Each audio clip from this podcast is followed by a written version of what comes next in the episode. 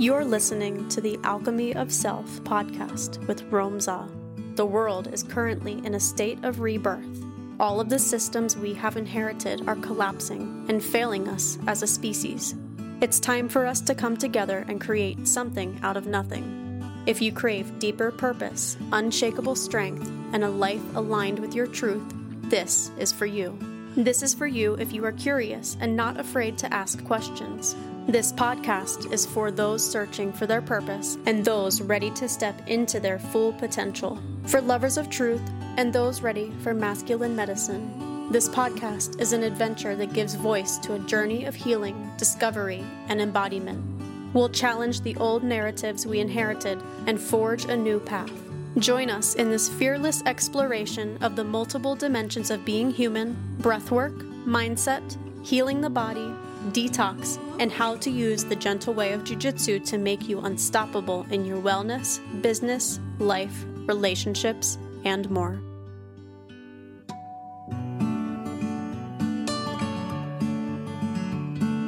Welcome back to Our Deepest Fear with me, Romza, or Roman Zaradiansky, or Joshua, or Tyler, whatever. Whatever you want to call me, you can call me as long as you keep listening to this podcast.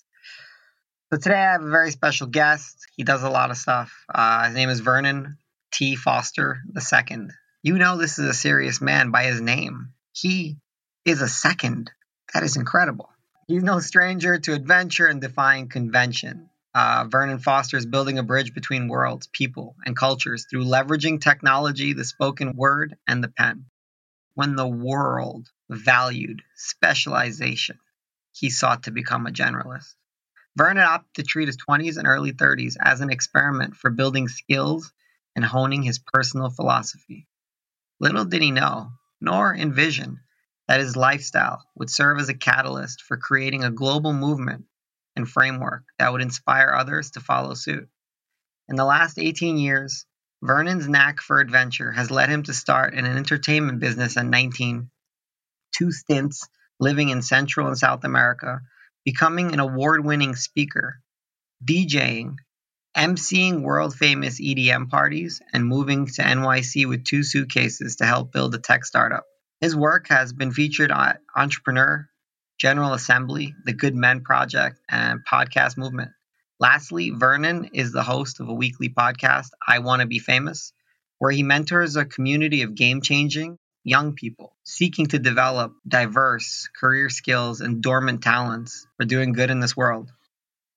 I'd like to welcome Vernon T. Foster II. Very, very serious man. sounds so serious, man. Bro, Thank it you, sounds bro. serious. Like, you know, I'm an immigrant. We don't have seconds. We don't have thirds. Like, we just got here. You know what I'm saying? So, like, we don't have seconds. So, it's like when I hear somebody with like a second or a third or like the ninth in his name, I'm like, that is a serious dude. Like, there's two of them, you know? I have like the perfect name for a politician if I ever decide to Mm. run for office. It's like sounds like an old white dude. Vernon For T. sure. Second. Bro, you definitely sound like an old white dude. He is anything but. He's actually a young black dude. So, um, very different, but in some way, same. you got to really tell me where did you stay in Central and South America, and how long did you live there?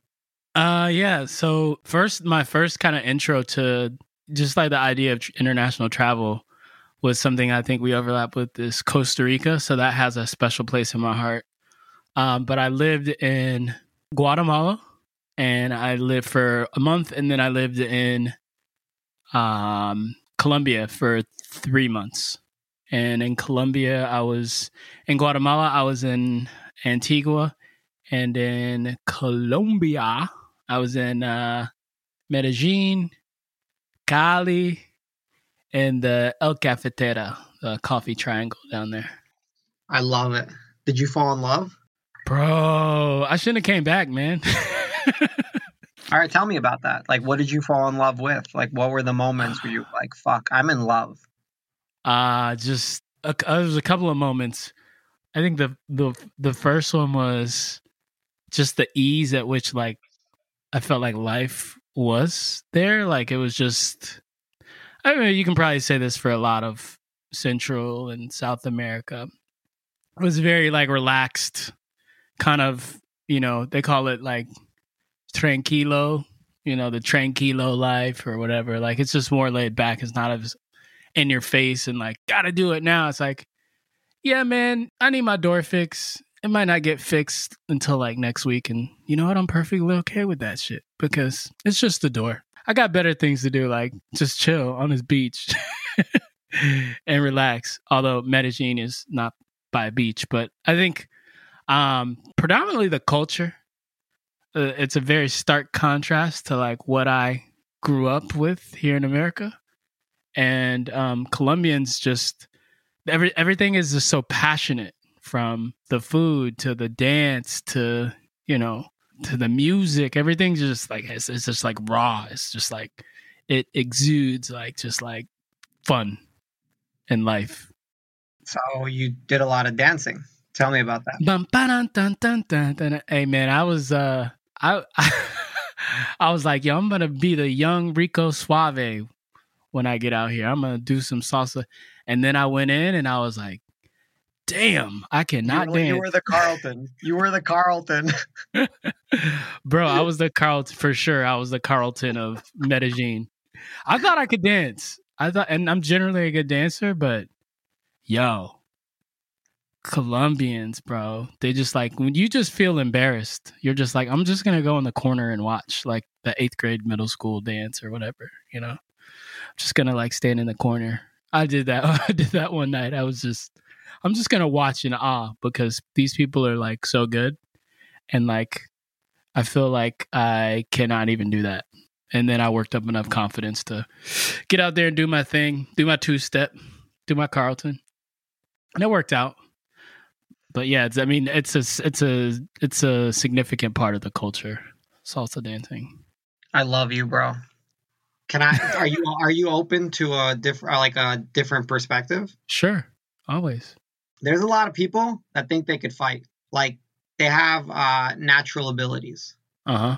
They they're born maybe stronger, maybe they had weaker opponents. They think they can fight until they walk into an MMA gym, and then no matter how good you thought you were at street fighting, with your natural abilities and no practice, you realize that you are a child in the hands of a bear, even if the bear is a tenth of your size. Does that make sense? Oh, one one thousand percent. You literally you can dance in comparison to when you compare, hmm right? Like when you're comparing to people around you, you're like, I can dance. I'm a good dancer naturally.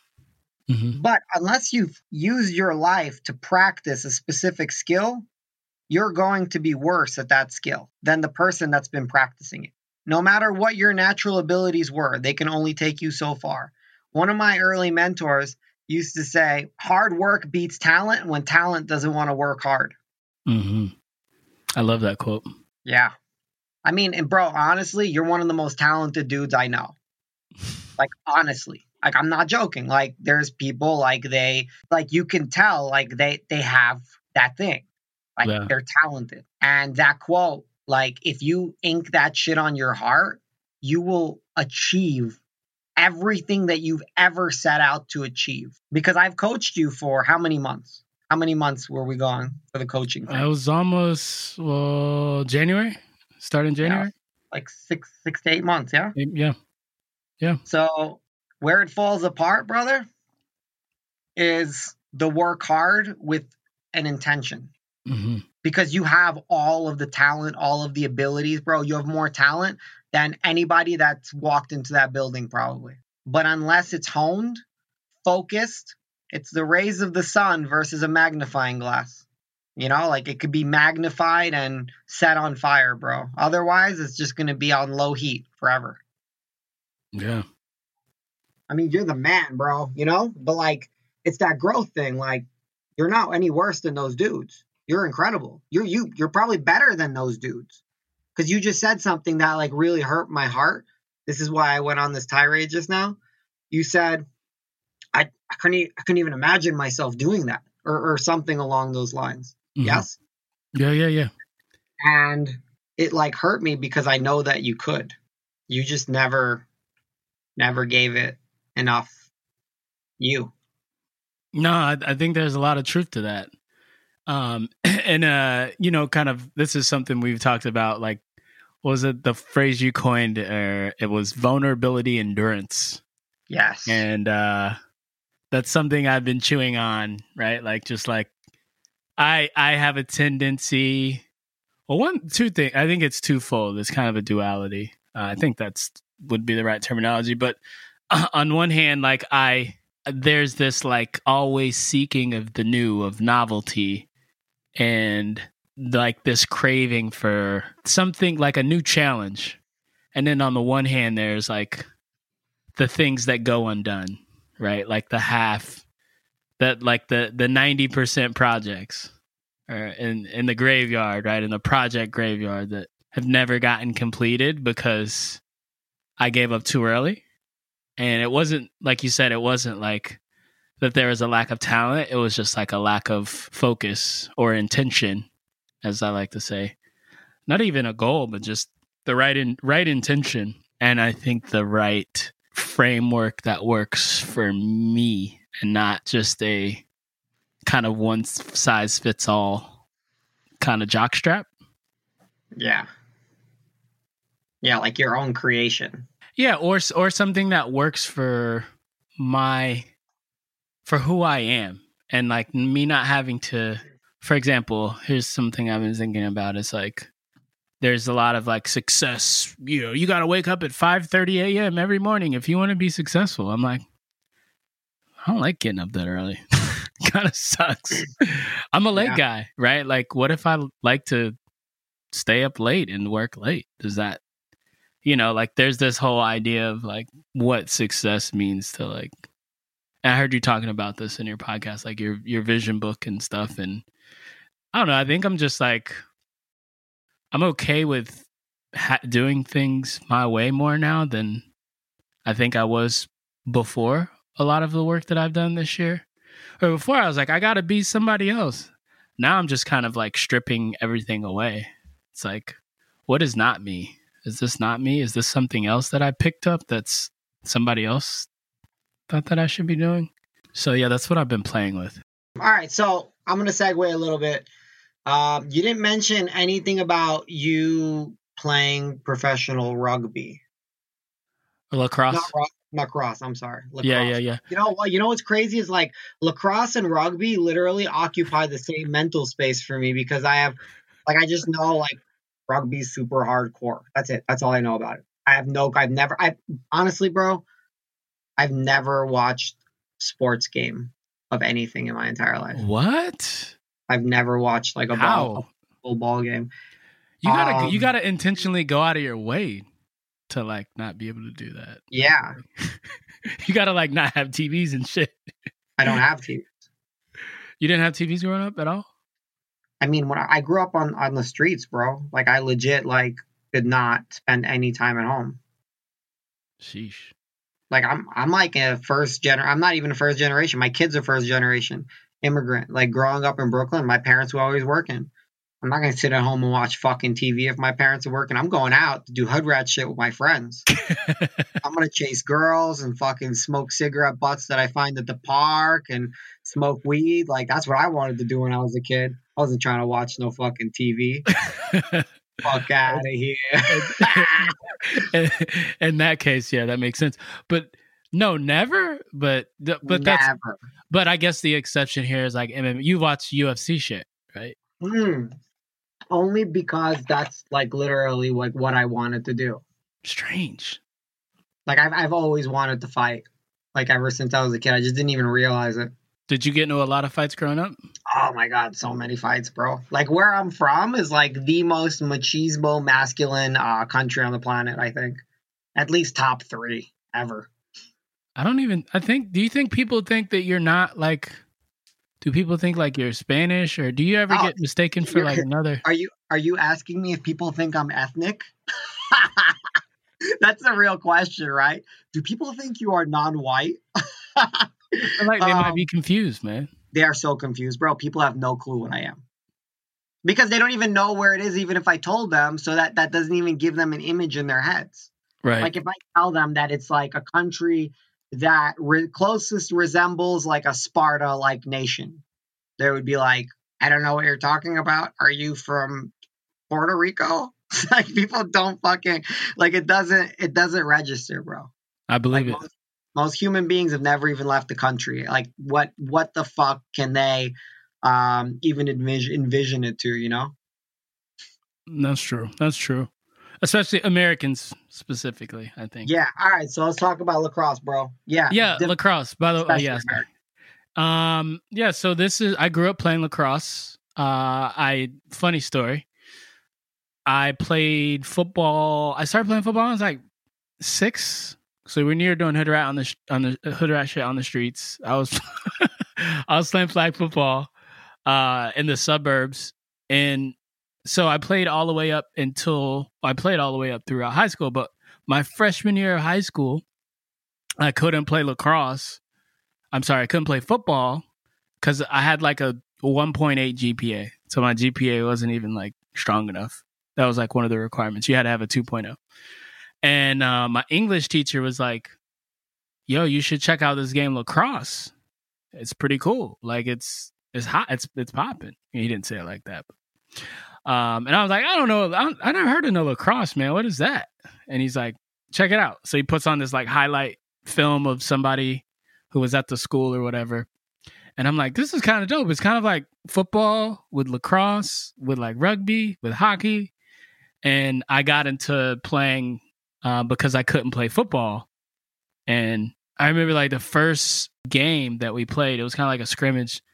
I ran out on the field and I cracked the dude upside the head with a stick, baseball style, and just like cracked him. And then I, they sent me to the penalty box. He's like, "What are you doing?" I'm like, "Yo, you told me I can just hit him with the stick. What do you mean?" He's like, "No, no, no, no, no. That's not what I said. You have to like cross. It's like a cross. It's like in hockey, you have to have both of your hands together on the stick before you check them." And uh, that's like a body check. That's that's like if you don't, it's a cross check and you get a penalty. So uh, that was kind of my first foray into lacrosse, and and I hadn't. I played a little bit in college at FSU for a club team, very briefly, and then uh, up in like this year, I just you know after you know working a lot of the work that we did, you know something just came up, and I was like, in my childhood, I was like, what's something crazy that I, I always wanted to do that was just like, you know, when we're younger, we're like, we have these big grandiose dreams. You know, I always thought I would be a professional athlete. I'd play, you know, college ball at FSU, maybe go to the league. Back then it was like the Cowboys, you know, Emmitt Deion, Jerry uh Jerry Rice, 49ers. I was like, maybe I'll go and play in the league. And that was like a dream I had always to play professional sports. And then the pandemic hit. And I was like, you know what? What's something just stupid, ridiculous that I can aim for that would take a lot of work and that would give me the ability to just take my just take it to the next level like my health my mindset my belief everything. And i settled on playing professional lacrosse. So i've been training since i've basically made that decision. Uh, up until now that was like mid-april 2020 I love it, bro. What what does your training look like? Uh, nothing crazy of what you be doing. You be doing some crazy stuff. You be like, I see you with the Raiden thing. He has this for the people that are listening. He has this like Raiden hat that has like weights on it, and you see him like swinging around his neck. I ain't doing nothing crazy like that, but I've uh, I'm doing ladder drills, uh, going to the wall. I've been I just got back. I was doing some suicide sprints with cones, hitting those up, and then I did some of your resistance stuff. I need to get back into uh, doing some of that. My friend Ronnie, he's here. He's going to be training me in Brooklyn. Uh, we're going to be going to the park doing some some resistant band stuff. Uh, I just I finally got some kettlebells, even though there's like a shortage right now. So I finally Nice. got Where- some where'd you get kettlebells. 'em? Rogue, Rogue. Okay. yeah, Yeah, I I'm, looked on I'm sure they've stocked up. looked on Onnit, but they didn't. They were out. Nice. I mean, Rogue, Rogue's great stuff. Rogue's got great stuff. Onnit's got great stuff. There's a lot of companies out there now that like make great stuff. That's it's not anything crazy, but I think I think the biggest thing too. I was I was thinking about this the other day. It's like visualizing myself as the athlete again, like the athlete's mindset, right? Because it's not just how do you go from spending 12 hours a day in front of a computer to like reimagining yourself as this like person who is you know is you know t- taking the field running out you know the tunnel with the smoke and the lights and the crowd and the let's go. Like getting back into that that state of mind or that and then visualizing myself as that person. Even just being like yeah i'm gonna i'm playing in the PLL in 2021 and just with that with that confidence and with the belief and you know, when people, it's just like, what, well, that's what I'm doing now. I'm an athlete. I'm a professional athlete. Just owning it because I believe that it starts in the mind before it happens in the physical reality. So that's a, that's what I've been. That's been part of my training too, just as much as the physical workout stuff. I love it. What, what books are you reading? Any books on this? Uh, on get on fitness and the or lacrosse or what? Well, you started talking about mindset, so I was uh I I switched over to that mentally. I think I actually think that where you just went is really important uh, mm-hmm. uh, for those of you that are trying to be athletes or entrepreneurs or anything important in your lives. Uh, mindset and the psychology behind who we are is a really important thing to study and to be able to visualize yourself having it, doing it, being it um, before you have it, do it, be it is uh, one of the most important things that you can possibly ever do, barring uh, editing your genetics. You can do that? Editing your genetics? Eh, maybe. I, uh, I actually, I actually have a book for you. You do? That I think will change your entire life. Drop it. Uh, I just I can't give it to you right now because I can't think of it. But I, I will add it to the show notes. I will add it to the show notes and when it when this comes out like when you guys are listening to it it's it's going to be a really powerful book to read on mindset. I am um, leaving us on the cliffhanger. I am reading conversations with god. Have you read Ooh, that? How, yeah i've read all of them many oh, times. Oh my gosh. Talk to me. I've just i've never listened to an audiobook like that. I'm not i guess i should say i'm not reading it. I'm listening to it on audio and I've never listened to an audiobook where I'm just like listening and it just stops me in my tracks and I'm like, oh shit. Just the beliefs, I guess, that it's challenging. Um, the the common ideologies that are rooted in religion and like you know, like for example, why, you know, why do bad things happen? Why do earthquakes and famine and right? Like why do these ha- things happen, right? In this conversation the the author's having with God and is asking these questions and some things that I often thought about or like the concept of hell, right? Like I remember growing up because uh, I grew up in a very religious, you know, Southern Baptist. Uh, my mom actually would send us to church every Sunday. Um, and so this, I always had this thing in the back of my head, and I was like, it was like, you're to go to hell if you're not this or you're not. I'm like, that doesn't make any sense. Like, for somebody who is a good person, you know, and they never like did anything wrong, I don't, doesn't seem like they deserve to go to hell, you know? Or like if they are different religion, like if they're a Muslim, right? Like, do they just go to hell? Like, it just, it just didn't work for me, you know? Uh, among many other things that I questioned. But it just it just didn't seem like it all added up. So these are some of the conversations that the author's having uh, with you know you know God uh, and just it's it's just it's so much to unpack. Those are just some things that come to mind. Um, completely has nothing to do with lacrosse, I guess. And it has everything the, to do with lacrosse. Well, how do you challenge that because everything is has everything to do with everything. Okay. Like it, everything is connected by a very invisible, some might say red thread. Mm. Everything is connected. Like okay. your your vision, your perspective on religion, God, spirituality is directly related to who you are. And who you Mhm. are is directly related to lacrosse and everything else that you desire because everything that you desire desires you. And as long as you start stepping towards it, it will meet you where it needs to meet you. Yeah, no, that's uh yeah, I I feel that for sure. It's- Everything it's, that uh, you desire desires you. Cool. Yeah, it's uh, conversations with God definitely has uh, the potential to be an earthquake book What does that mean? To shake your fucking world.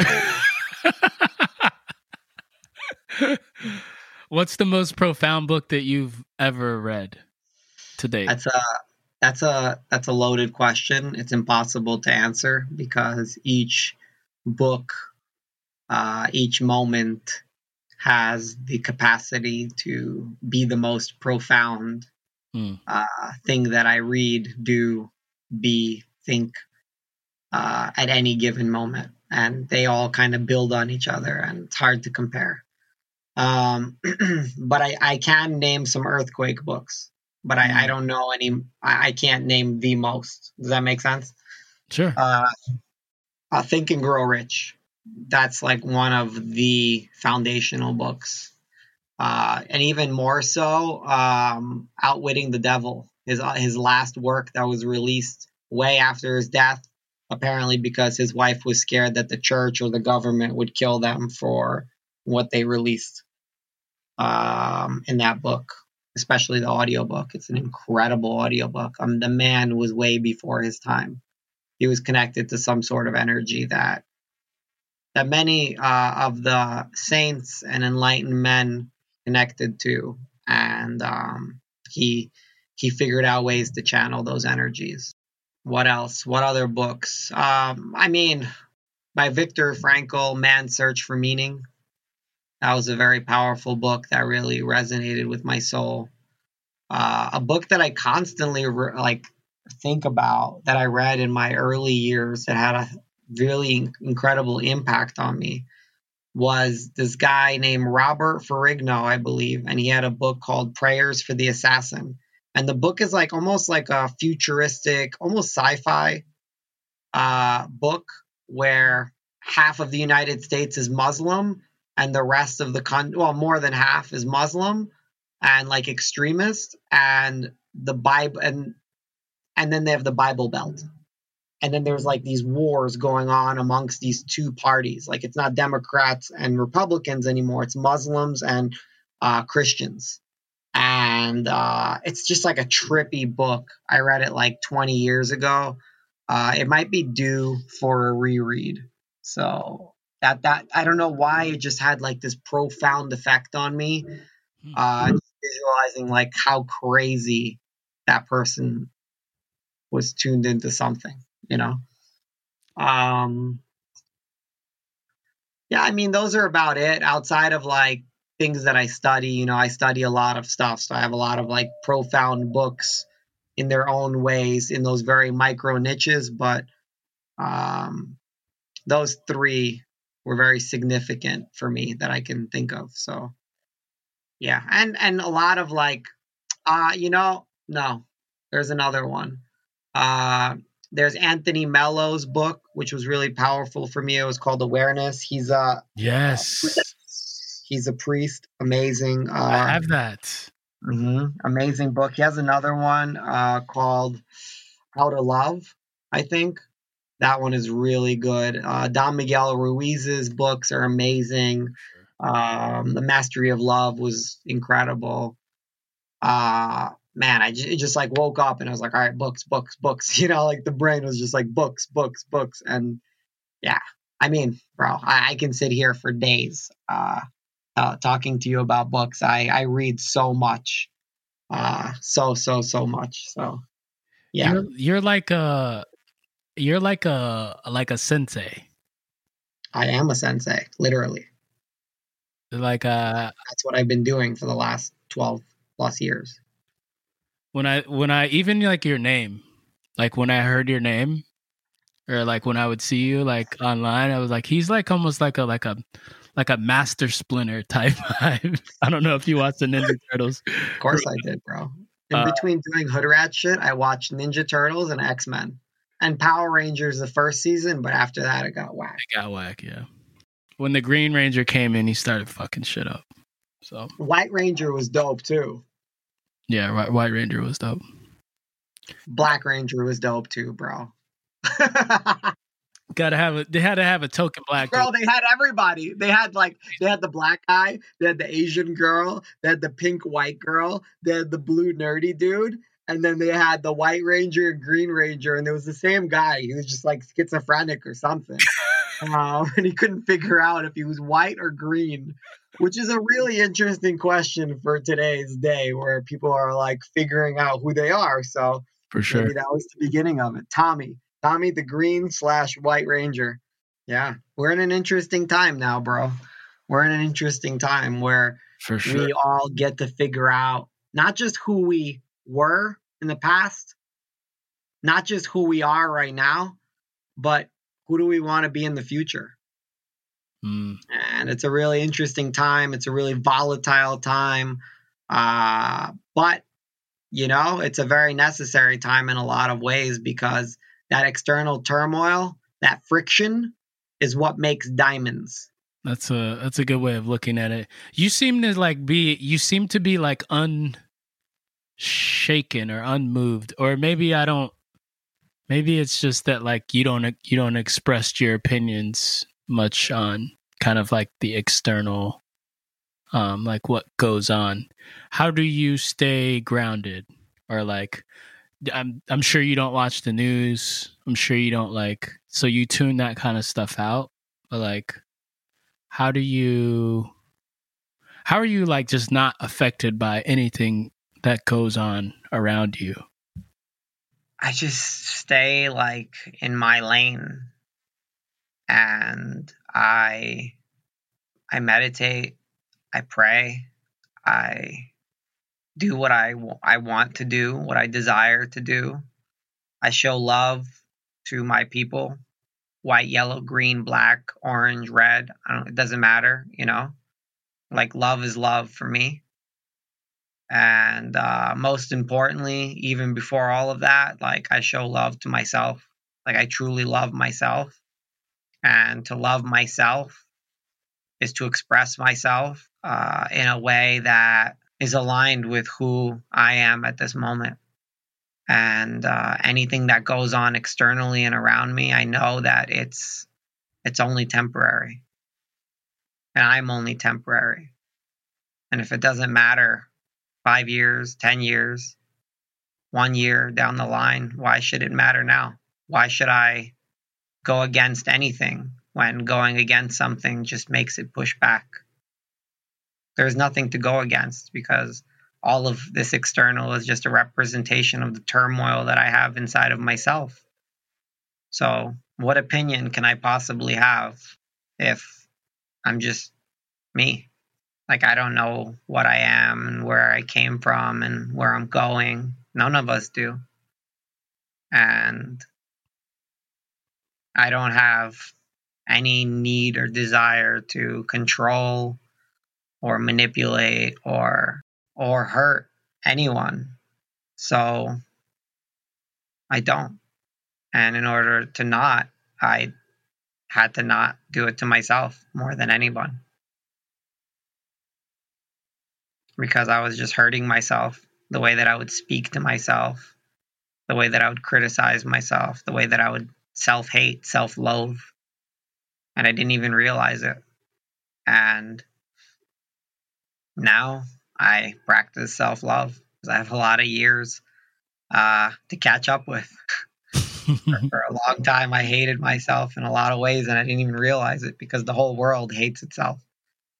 Mm-hmm. And, um, well, humanity at least, because that's what I felt inside. And that's what I was taught by society is to hate myself, to criticize myself, to you know we're we live in an interesting time it's uh you're you're too this you're too black you're too white you're too fat, you're too thin, your your dick is too small, your dick is too big, you're too athletic, you're not athletic enough. You're too smart, you're not smart enough. You're you don't got you're too rich or you're not rich enough. You're too successful, you're not successful enough. You're too famous, you're not famous enough. You're too public, you're too private. You're too this, you're too that. I'm tired, bro. I'm tired of I'm tired of fighting something that doesn't require fighting because the more I fight it, the more fire I throw on it. Muddy water was never cleared by splashing into it. Muddy water was brought up by the splash, but it was never cleared by more splashing. Mm. So I choose my life. I choose to live my life or this life or a life. I don't know whose life it is, but I choose to live in a way that's aligned with the laws of nature, the laws of like the universe, you know, like what I feel, not the laws of or the rules of society, like the unwritten rules. I'm not going to hurt anybody. Like, I don't do silly shit. But the unwritten rules of like, hate yourself, buy more stuff.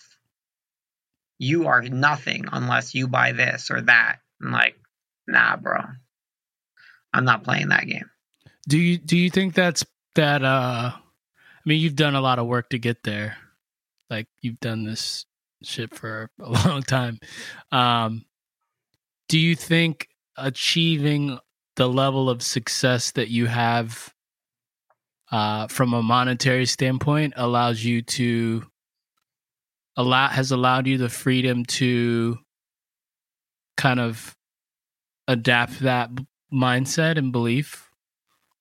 Or do you feel like it's something that anybody can have at any point in time? I guess no more so from your perspective i guess. Not at fuck everybody else we're talking about you but like do you think kind of going back to my question do you think like having success in as an entrepreneur has given you the, the space um the time to kind of evaluate that and be like, okay, this is my lane and this is what I'm this is my belief system? It's a good question. I'm going to come right back to it. What made you start traveling? Like what did you read? What inspired you that you wanted to start traveling that you realized you can do the digital nomad thing and uh just do do like life on your terms more or less? Like what what sparked that? Um I think there's this even when I was younger, I just I grew up in a very small town. Mm-hmm. And uh it seemed you ever see the Truman show? Uh, yeah, yeah, crazy. So That's where you grew up, like like a place like that. I mean, not exactly I knew, like I knew it. I fucking knew it. fucking knew it, man. I knew it. Man. I knew, knew this. But it's it was it seemed like very put together and perfect, and like Yeah. very boring, very monotonous, very structured, very manicured, Vanilla. vanilla for sure.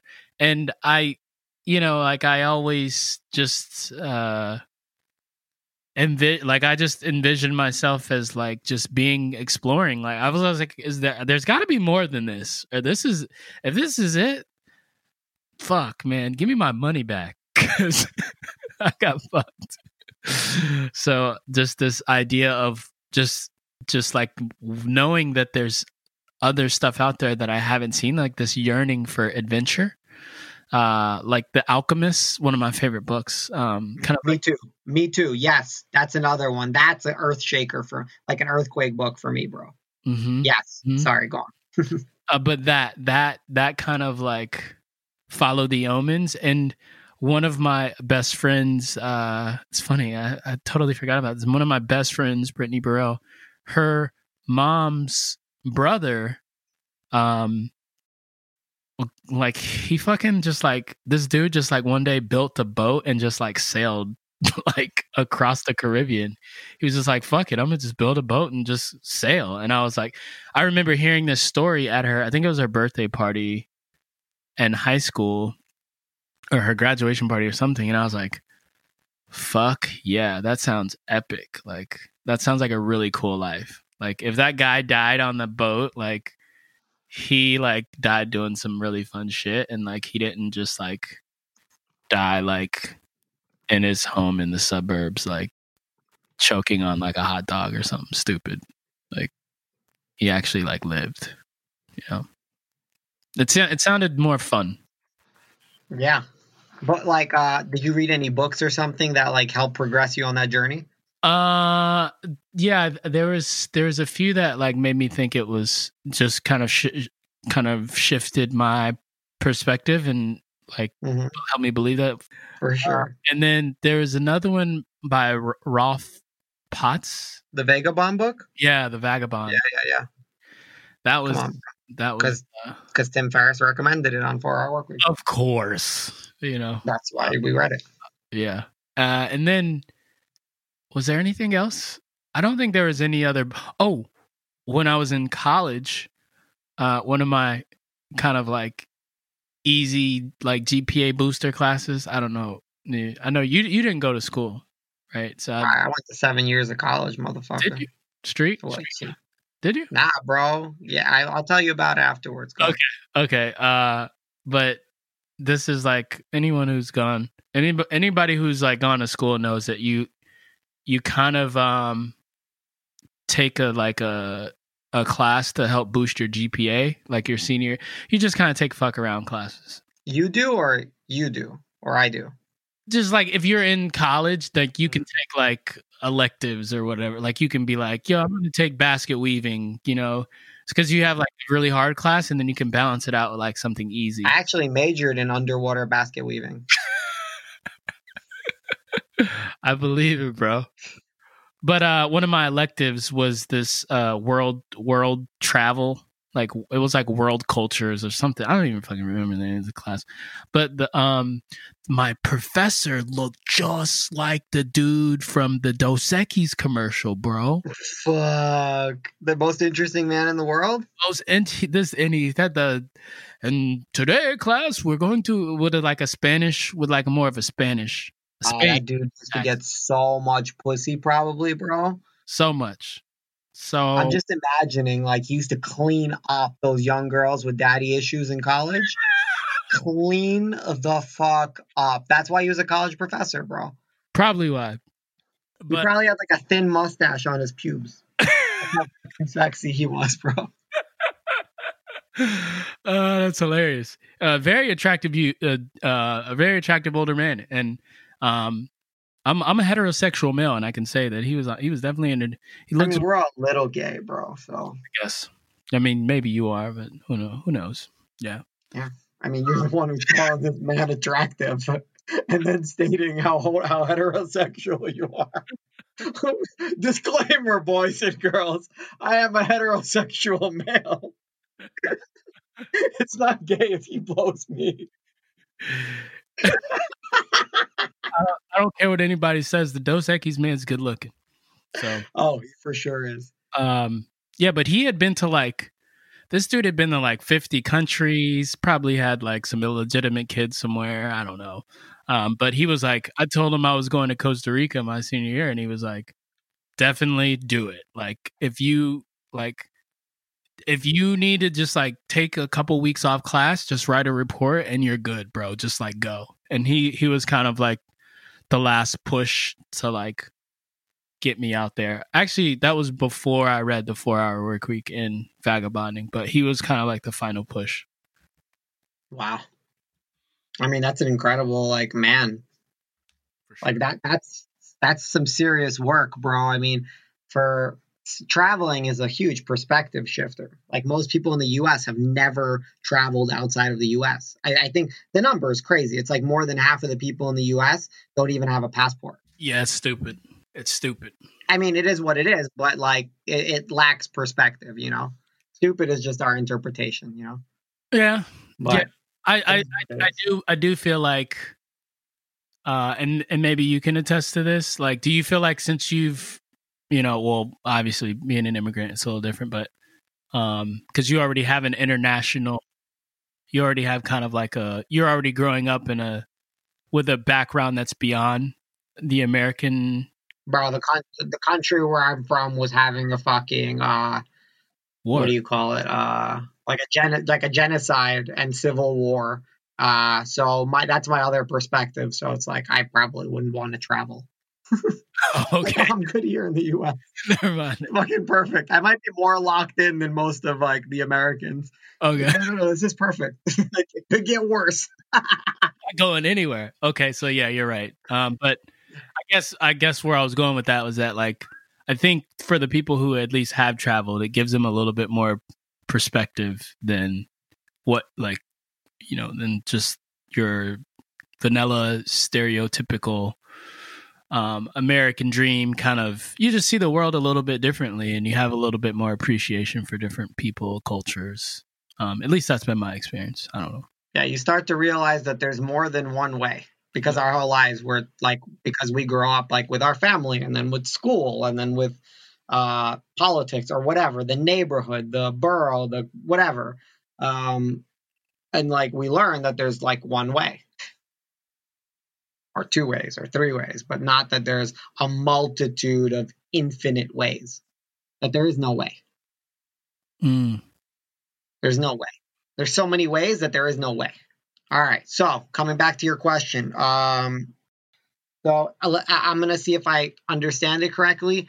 You you're asking me if entrepreneurship, like being becoming successful as an entrepreneur, uh, gave me the freedom that I wanted the fr- more so the freedom to to be unfuckable with or unshakable. well yes. Was that like from well- the original question? Yeah, well, so like with you know, like I I imagine with success in business has given you the opportunity to create the space to explore like freedom and your belief systems and even like you know training right like just how like how important was that for you to be able to get to where you're at that piece to where you to get to where you are right now Uh, okay. Uh, in my personal journey, uh, very important and, and and not important at all. mm, What the realization was was that like I thought that I had to have that in order to get to there, but I real like so I thought that the key to my freedom, right? Because that's what we're talking about, freedom. Right. Yes correct the key to my freedom was through making lots of monies. That's what I thought. So I made lots of monies. I mean, relatively, right? I made lots of monies, a lot more monies than I had before. Um, and then I realized that free, like there, my cage that I was in, it was just a bigger cage. Like when I left that cage, I just walked into a bigger cage. Mm. So you have more room, but you're still in a cage. Yeah, like I had a golden hamster cage that I created for myself, not the world, myself. I haven't worked. I've never worked a real job. First of all, I've never had a job. Which is so fascinating, by the way. I've had like little. Yeah, we can come back to that if you want, but like I've never had a job, like a real job. I pretty much started off as an entrepreneur. So I didn't understand, like, I didn't know the game. Like, I thought that the game was this, but it was actually something else. What I realized recently, because I sold my company last year, about a few months, like 14 months ago, 15 months ago. And Mhm. when the money hit the account and I realized that I'm debt free and that I have some monies to play around with, uh, I thought that it would make me happy, but I wasn't happy. I was actually crying in my bathtub. Hmm. Like I was laying there crying uncontrollably in my bathtub, listening to Peter Gabriel Never Give Up. And every time the chorus would hit, I would just start bawling. And the bathtub was empty and it was still warm. And I and I had this like realization where it was just like, fuck, it has nothing to do with the money. Like it has everything to do with the money until it doesn't have anything to do with the money. Like the money always shows up. Like when you're ready, it just kind of finds its way to you. I don't know if that's been the case for you, but it's been the case for me my whole life. Like I've always been abundant and more than enough. and the universe has always given me as much as I've needed. God, universe, whatever. So the realization came to me when I was like, fuck, I'm living in a bigger cage. I still hate myself, but, and I live in a bigger cage. And now this cage, what I want to do is I want to take Instagram and Facebook pictures of this cage and put put them up and have other people like and comment on my page. I mean my cage, which sounds like page. maybe there's a coincidence, maybe not. and then what I realized was at that moment, I was like, I need to get the fuck out of this cage. Mm. And I started to like look for ways to get out of the cage. And I tried all the ways, fucking all of them, bro. And then I realized that because I was looking for the key everywhere. Like I, I wanted to get the fuck out. Like I realized I was in the cage, you know, like it was that moment of like panic almost, of like awareness. It was enlightenment, but it was dark, motherfucker. Like the mm. light was turned on and I was like, oh shit. I'm in a fucking cage. It was like Saw. Like the beginning of every Saw movie. You that's remember good, those movies? a visual, actually, because that shit is like yeah. So it was the beginning of Saw. Like I figured out how to turn on the light in the room, and then I realized I was in a fucking cage, and then I started to panic, mm-hmm. and then I started to like search and look and like and and and develop different virtues and values because I started to look for things that I see as value for me as a value for me, for I, for this, for that, for for what's aligned, because I would feel what is not aligned. Like my if my values were not aligned with who I wanted to be. Mm. And the key is in the values. And when I aligned my values with my actions, with my words, with my thoughts, which is a constantly ongoing process, maybe, or maybe it's a one moment process. I don't know, right? Who knows? I realized that the key to my cage doesn't exist, but the door is also not locked. So this whole time you could have just opened the door? Yeah. All of us can. Well, at least I did. I don't know about anybody else. I don't know anything. I'm just a crazy, crazy man. Just a crazy man in a cage. Well, not anymore. Outside of the cage. Well, crazy yeah.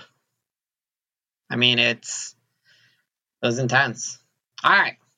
Segue. School, college, bro, entrepreneurship. Um, I actually dropped out of high school when I was 14. So I was always in the gifted and talented program in school. Uh, they considered me really intelligent for some reason. I can see that. Uh, well, at first they put me in ESL because I went to yeshiva my first three years of school. Where's this? This is in Brooklyn. Right? Yeah. Yeah. And they taught me math really well in that school. And then I went to public school. When they put me in public school, they put me in ESL because I didn't have a public school record. And then I read their whole like wall of books the first week. I was just like bored. Like I, I used to like to read, you know? And I read their whole thing of books and they're like, this kid doesn't belong in ESL. So they had me take a test It seemed pretty hard, I guess. I was like, I probably failed. Uh, hopefully they don't move me anywhere because ESL is fun. I was the smartest kid in class. It was like it's fucking awesome being the big fish in the small pond, bro. Is that the, is that the what is ESL? Is that a like a slow English like, second language? No, no, no, no. English second language. Like ah, people okay. that came to the country but didn't speak English that well, which is different than retarded, right? But in the United States, like literally why you ask that question is because they're put in the same category. Mm-hmm. Totally. Like like ESL and like special ed is treated as the same category, and it's like it's not. Plus, like special ed, like it's just like people just that that just need special education. They're not retarded. Mm-hmm. I mean, some might be like in whatever that diagnosis is. I'm I might, I might not be the most politically correct person, but um, they're just people with like their learning disabilities. They're not really learning disabilities. They're people that learn differently that are basically square pegs and they're trying to fit them into round holes. Yeah. That's the fucking Which that's, was that's what special ed is for the most and I asked because that's what they put me in. They try to put me in something like that, like a slow learners kind of thing. And my mom was like, "Fuck that." She took me out of school. Yeah, But what a fucking crazy, what a crazy journey to put a kid on. But it is what it is, right? Like that would have been your journey. Uh, so third grade, I start going to public school. Uh, one of my teachers like shames me in front of my class and tells me that I did the homework poorly or something. And uh, I really liked girls already at this point. Way before that, I liked girls super early, bro really, and uh, I, I, I like legit felt ashamed, like that that she like she like did that in front of the whole class. So I made a, a rule for myself, like I'm never gonna do homework again, uh, and I just never did homework after that, after third grade. But I was still in the gifted program because I would score in the 98th and 99th percentile for like the city and the state.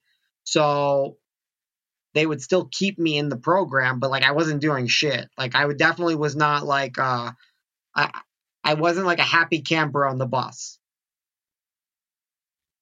I was like, this bus fucking sucks. I just wanted to do hood rat shit with my friends.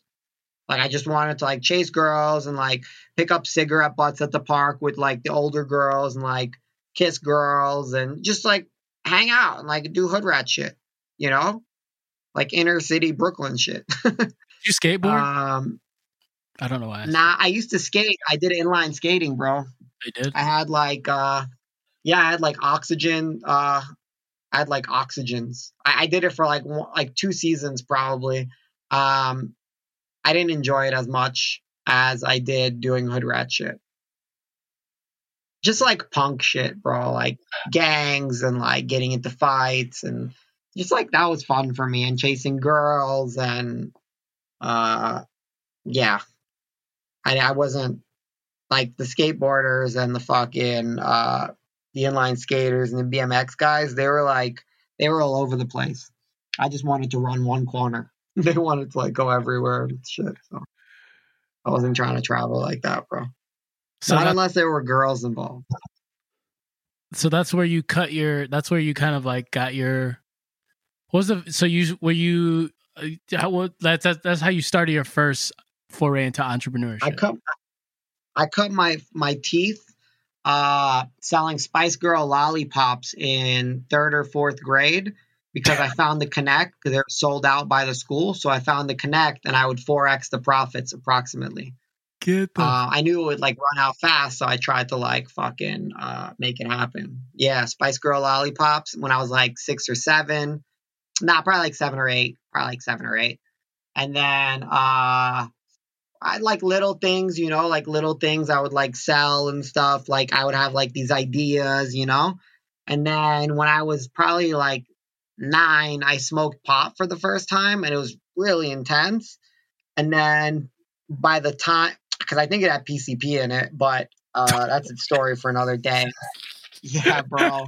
so I was like, yeah. So at 11, I just like, you know, I, I, I bought, uh, how much did I buy? I bought like a hundred dollars worth of nickel bags, Mhm, like the five dollar bags of like, uh, like regs for sure. and uh and I would I bought it at like half the price because it was like fucking dirt, and and then I just sold it. I sold them for dimes because it was like a lot, you know.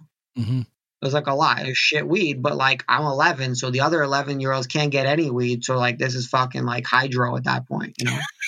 so I got that but drone. you know what I'm saying? Like totally. bro, supply demand, supply demand. Like, like a a, a seven looks like a ten when she's, you know, like when she's the only girl there.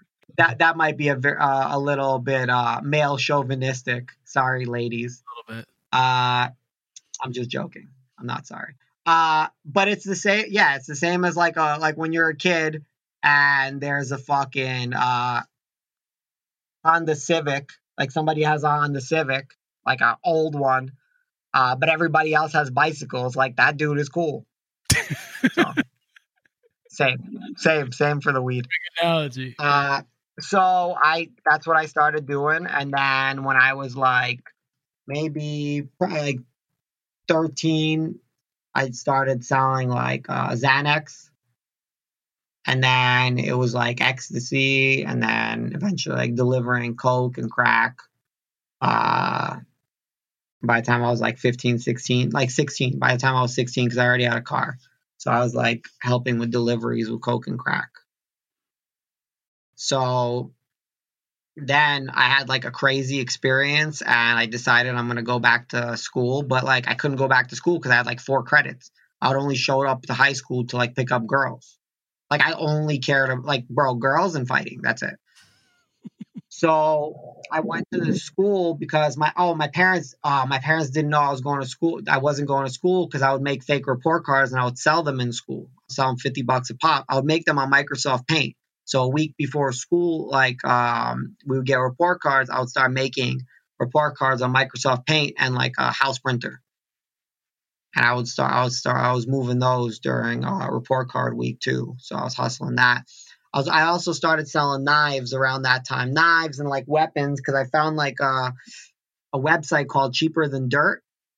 And because my parents were immigrants, like they didn't really care what I was doing. So I would I would bar I would use my mom's credit card. She would let me to like buy knives because like she didn't really know what I was doing. She couldn't like read stuff, you know.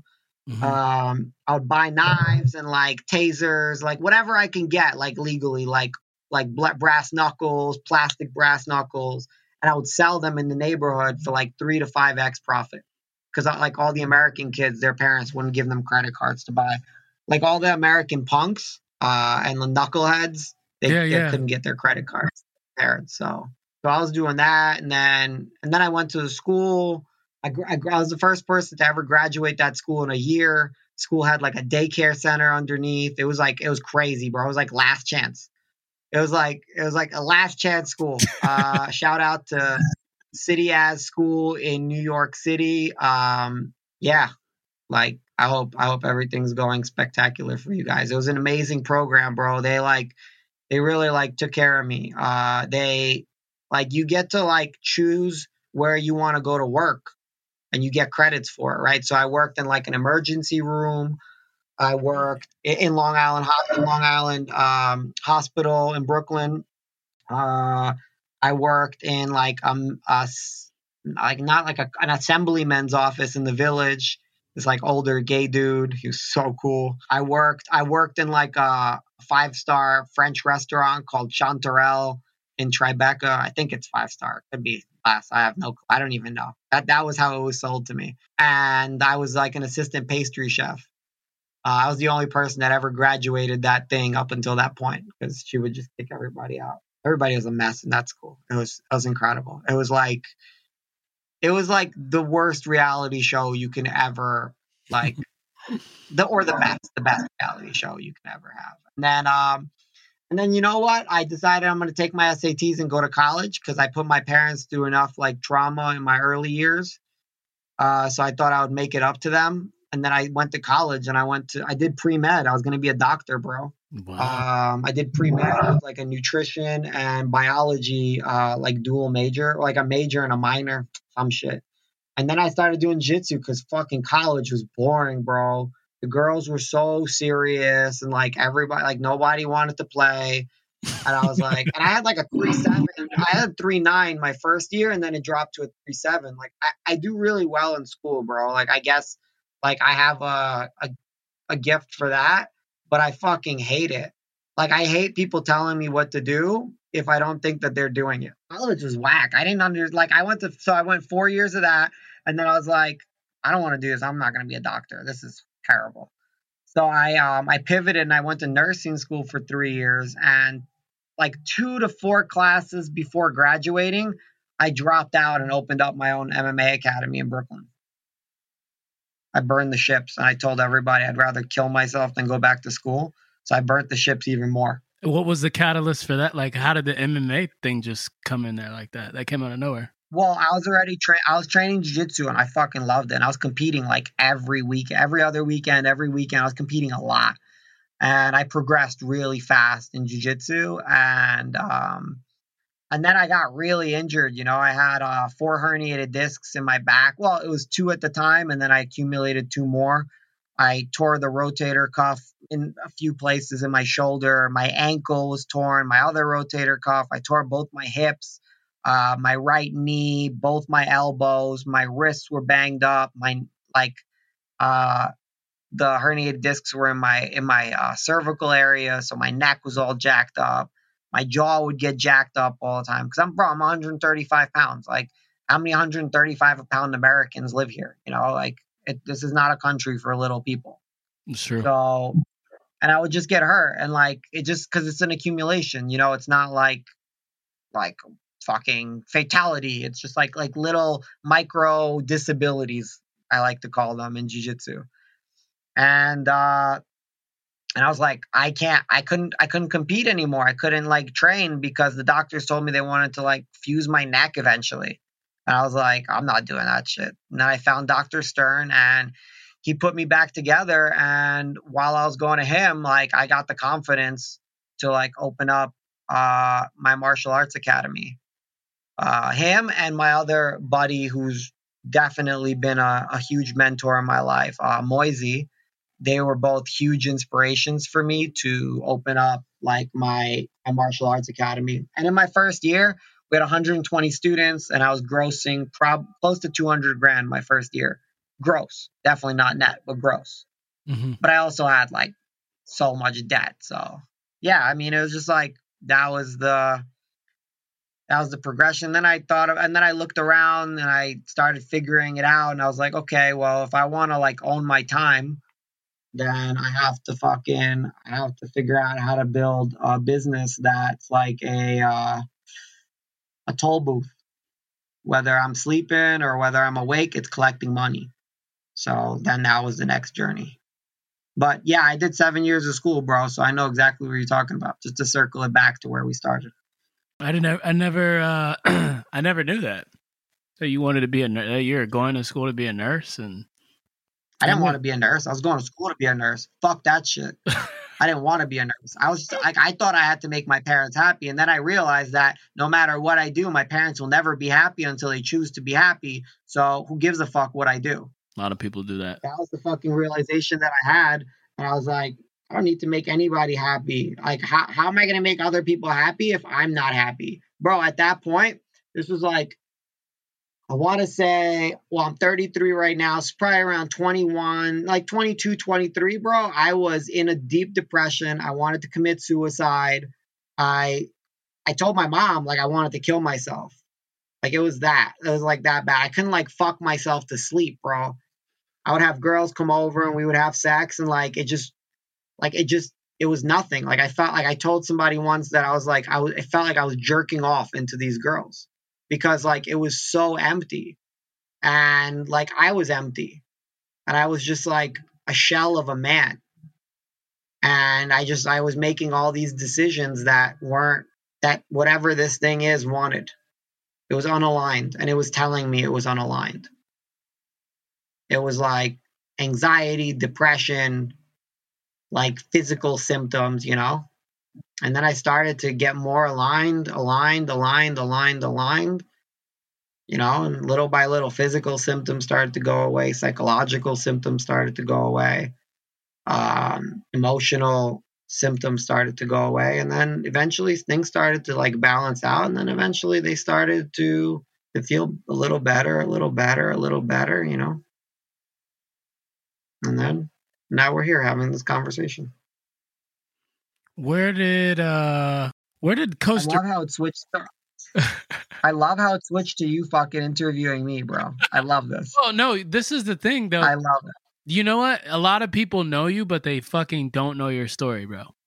And maybe it's just me being selfish, but um I, No, I I get it. Cool. Let's do it. other than uh the coaching st- like the you know other than what we've talked about like i feel like and maybe it's just me just most people just don't know like who the fuck you are like they know who you are but they don't you know Yeah. Uh, and Well, and i and i do this shit so I know. All right. So go ahead. God, what's the question? I was gonna say, where did Costa? I just wanted to make sure I'm not taking I'm not taking away from your time, bro. I love you and I want to like showcase you as an amazing human being because you are. Well, then I can. so you know what I'm saying? I can always come back. Um, No, no, no. I'm in surrender, bro. Go. Yeah. Uh where did fucking cuz okay, so when I uh when I first saw like what you were doing cuz I I had known about you before I had like met you and I I saw like your stuff online and uh this is like 2008 17 no 2018 I come back from Mexico and like um I who's that? I was talking to fucking I forget I think it was Dennis and he was I did, did I know Dennis? Maybe I didn't even know Dennis then but uh it was like after no I had known Dennis and I met Dennis at Tony's event later that year in April and he was like yeah I'm doing this retreat thing. Um I'm going down to uh Costa Rica and there's like this guy Rome he's doing like this meditation retreat and shit and I'm like yo that sounds so dope.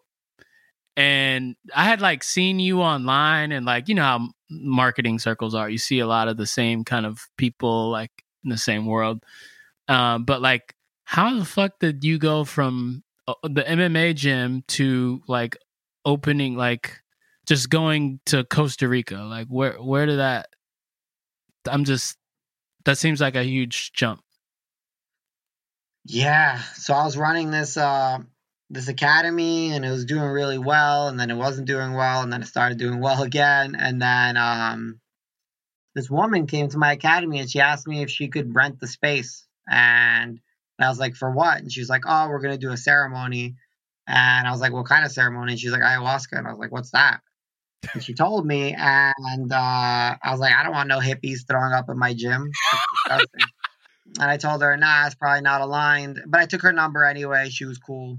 So then I'm listening to Joe Rogan podcast like a few days later, and he's talking about ayahuasca.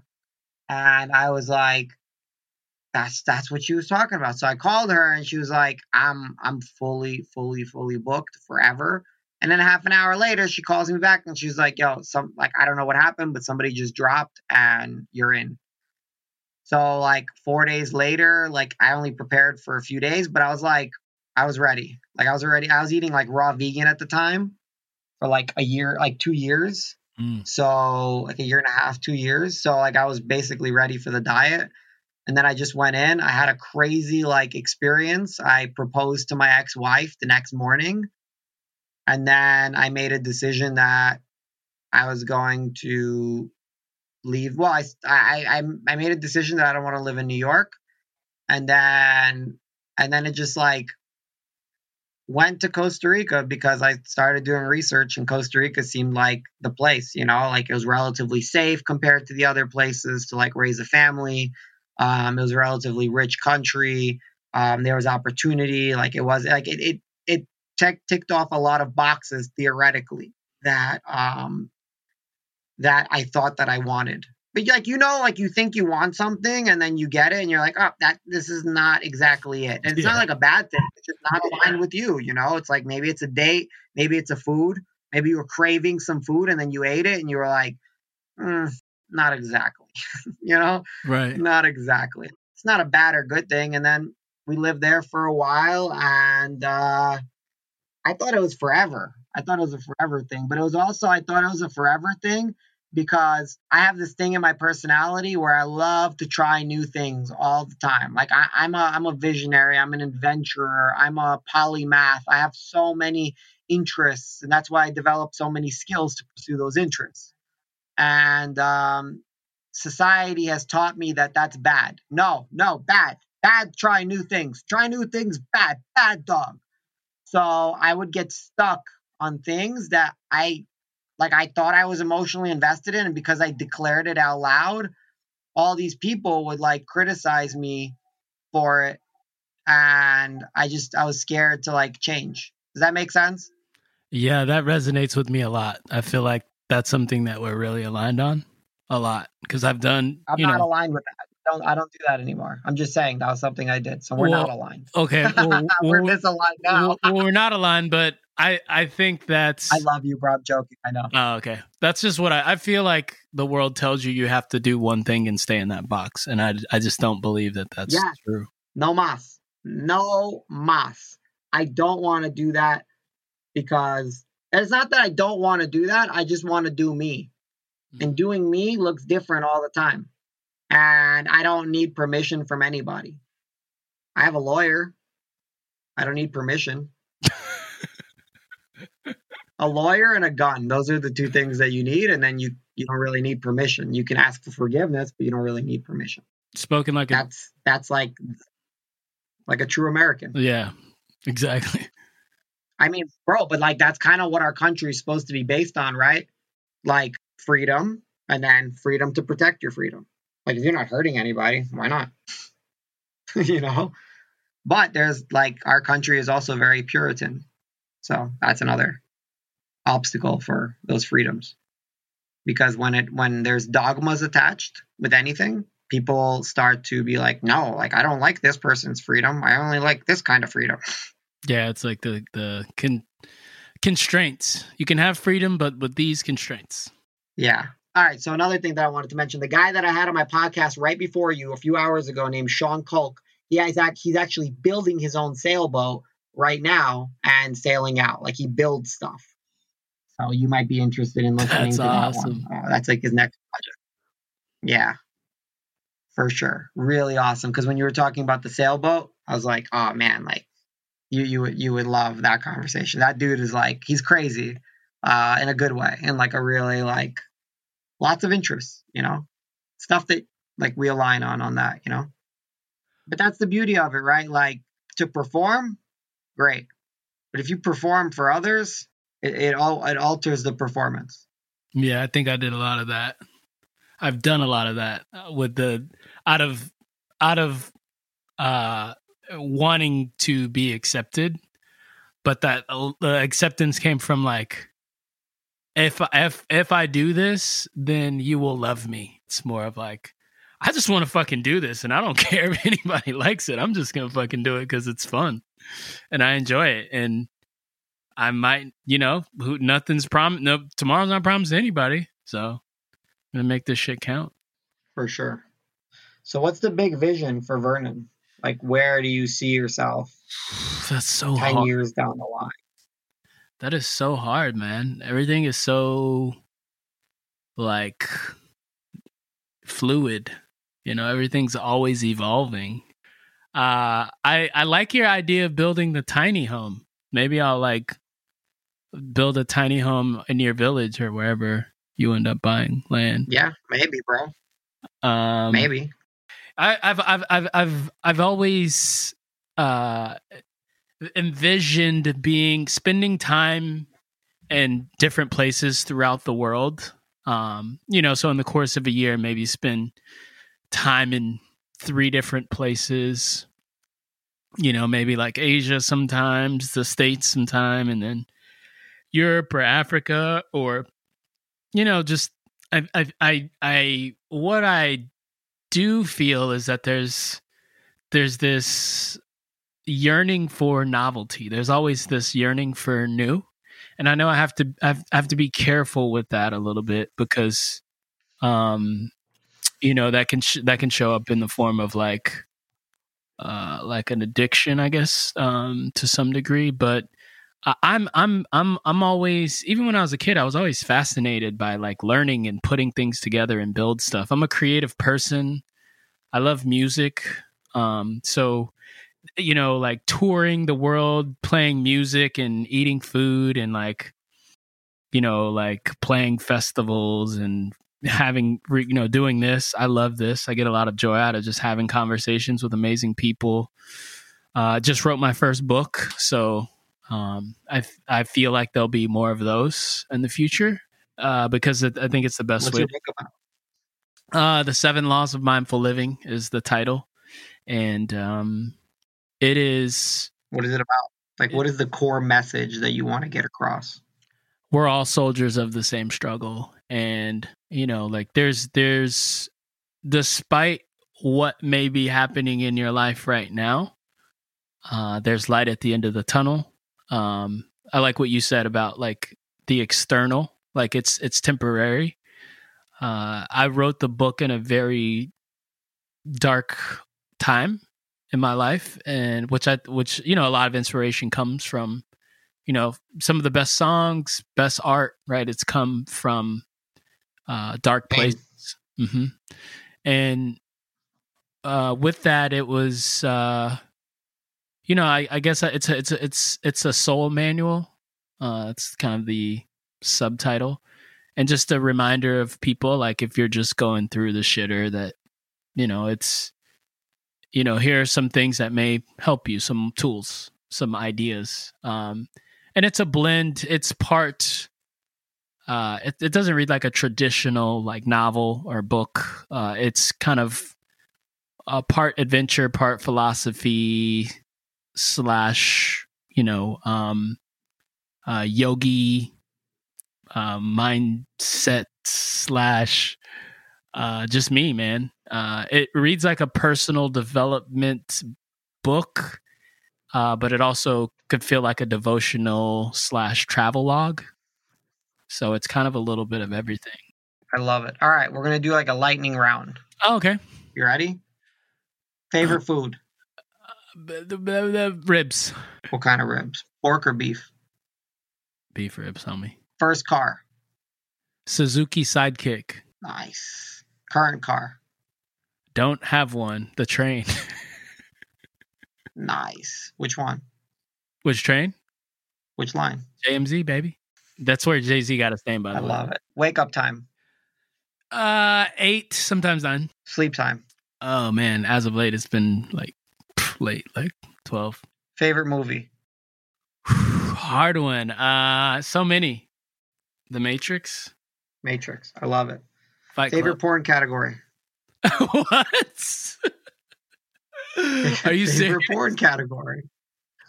Yeah, bro. Why not? This is not a real question, bro. Uh, you, you can pass if you want, bro. You can no, do what you want. Uh, Latin. these are- the- lightning round, bro. Latinas, Latinas. sure. Latin? Favorite drink? Like alcohol or none? No, whatever you want. Favorite thing you put in your mouth that's liquid. Water, I love it. liquid. Uh yeah. Uh favorite sport to watch. Lacrosse. Favorite scenery. Mountains, ocean, rivers, like uh city. mountains with a beach view, like looking down into the. Like, Ooh.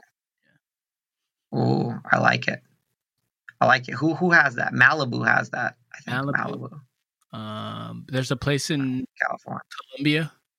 Um, Costa Rica's got that. Yeah, Costa Rica for sure. Favorite music. Favorite album. Fuck, man, why are you gonna do me like this? Uh, all right, not favorite album. One of your favorite albums. Two of your favorite albums. Two of my Doesn't have to be the favorite album. Uh, Lupe Lupe Fiasco, Food and Liquor. Ooh, Um, that's a good one, bro. Dangerous Minds soundtrack. Okay. Okay, with LL Cool J. LL Cool J was on No, there. wait, Uh, Coolio, was what was it? what was Coolio, it? Gangs, Gangsters Coolio, Paradise. yes, Coolio, Gangsta's Paradise, bro. That was. Do you know what? That was the first song that I learned how to sing or uh, rap when I came to the country in 1991. Really? Yeah, it was like it was like on a tape. Yeah, as I walk through the valley of the shadow of death. Come on, bro. I realize it's not. That was my And first. then they had Weird Al. Oh, Weird Al Yankovic. He, he the you remember he had Amish Paradise? that dude was hilarious, bro. Him and him and him and um Tom Green were pretty funny. I thought they were pretty For sure, like corny funny. corny, funny for sure. But like but, but like it was different back then. Like like humor wasn't even allowed to be the way that it is now. Like the shit that people say now is like so much more like dark than we could have even imagined it would go. Which I think is great because it's freedom. Like it people can relate. It's not like buttoned up humor, you know? Right. Uh, your mama's so fat. I remember You remember those, bro? Yo, mama's so fat. Oh, the jokes. Yeah, bro. When you're kids, Yeah. Yo, yo, mama. What is it? Green, bro. He used Yo, to hump. mama's so fat. He used to hump like fucking shit, and that was like funny. Like, oh my gosh, he's humping. Oh my god. for sure. And then and then we had like Jackass. Uh I mean I mean that was already like next level, you know? Yeah, they were wild. Those those those boys were wild. Wild motherfuckers. Yeah, for sure. All right. We're gonna start wrapping it up. I have two more questions for you. One, you're dying, you have a limited amount of time here. What is the message? What is the mantra? Whatever, whatever you want to call it. What do you want to leave the next generation? Yeah, it's it's your duty to define who you are or who you are and who you more so who you want to be and do that in a way that's 100% authentic to you with as little of influence as humanly possible because there's always going to be some outside influence. Um that that's your duty and service to your highest self You have one adventure left in you. You're dying. Your last adventure, oh last experience. What is it? uh, With who? What? Where do you go? i would i would take like i i mean where would i go i would go to i've always wanted to do the um carnival in rio it would do that and then just like let me go out on the beach just like that's where i go out on the beach just like that'd be pretty epic be pretty epic Yeah, like with a bang. Literally, maybe. I mean, you were just a carnival. i mean you said it so i say it I mean, you thought it, right? you, lived it, bro. So, You lived it. All right. Uh, where can people hear more about you? What What do you want people to check out if they want to know more about Vernon? Uh, what project are you excited about? And yeah, let Yeah. her rip. Totally. Uh, so vernontfoster.com is where you can find me. Uh, all my social channels will be linked there. My book, uh, at the time of listening to this, should be available at the seven laws of mindfulliving.com. That's T H E and then seven. Uh, or you can just head over to Amazon. Uh, that's my latest project. That's what I'm working on. That's what I'm most excited about. And if you want to follow my journey, Well, PLL. Well, you can just find me on YouTube. Famous Vernon, Vernon Foster. You know, you can just Google me. Just Google. we'll add all the links. We'll add all the links to the um the show transcript. All right, brother. Thank I you so you, much for joining me. I appreciate you. I love you, and uh, I'm really looking forward to following your lacrosse slash rugby career. I appreciate you, man. Always a pleasure, brother.